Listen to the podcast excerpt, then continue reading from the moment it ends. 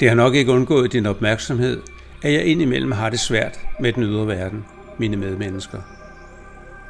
Ikke med de mennesker, jeg møder, men med den store flok, som jeg ikke kender og ikke møder. Og derfor har jeg med jævnlige mellemrum tanker om bare at trække stikket. Melde mig helt ud af samfundet.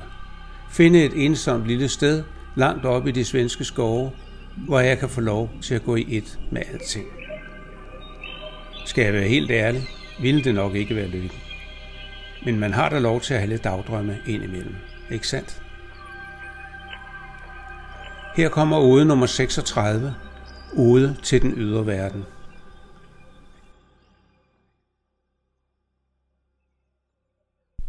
Jeg ønsker mig en smuk lille plet på denne jord, hvor jeg kan tilbringe mine sidste år i fred og ro, hvor jeg kan udelukke virkeligheden og finde ro og fordybelse i den indre verden.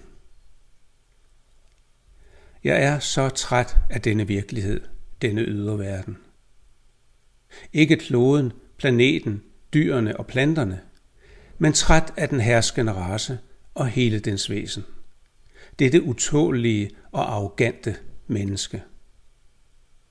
Dette væsen, der tror, kloden blev skabt for dets skyld. Der tror, at det kan behandle alt og alle, som det finder godt.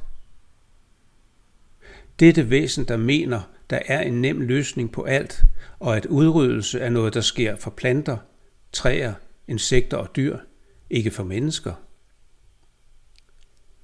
Dette væsen skal snart blive klogere. Meget klogere. Jeg ønsker mig et lille hus midt ude i skoven. Jeg vil opleve naturen og årstiderne. Kigge på dyrene og planterne, blive venner med dem. Tale med træerne og rejse lidt i kosmos, hvis jeg finder et rejsetræ, der har de evner. Jeg vil bruge al min fritid på min indre verden. Udforske og rejse i mit indre univers. Skrive mine oder og blive klogere på mig selv og på livet. Jeg vil ikke være på nettet eller på telefonen, men cykle til supermarkedet en gang om ugen.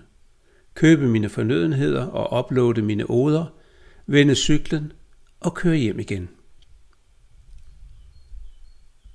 Og en dag vågner jeg så ikke.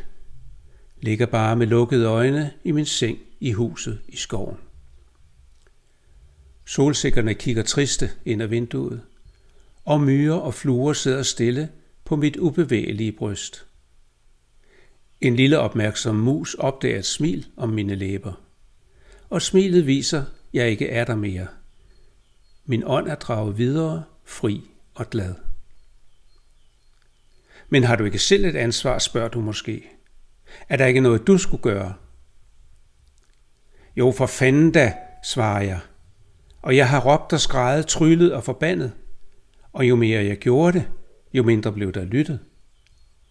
De sidder tilbagelænet i deres komfortable liv og kigger stolt på de børn og børnebørn, hvis fremtid de i stedet skulle være i gang med at sikre.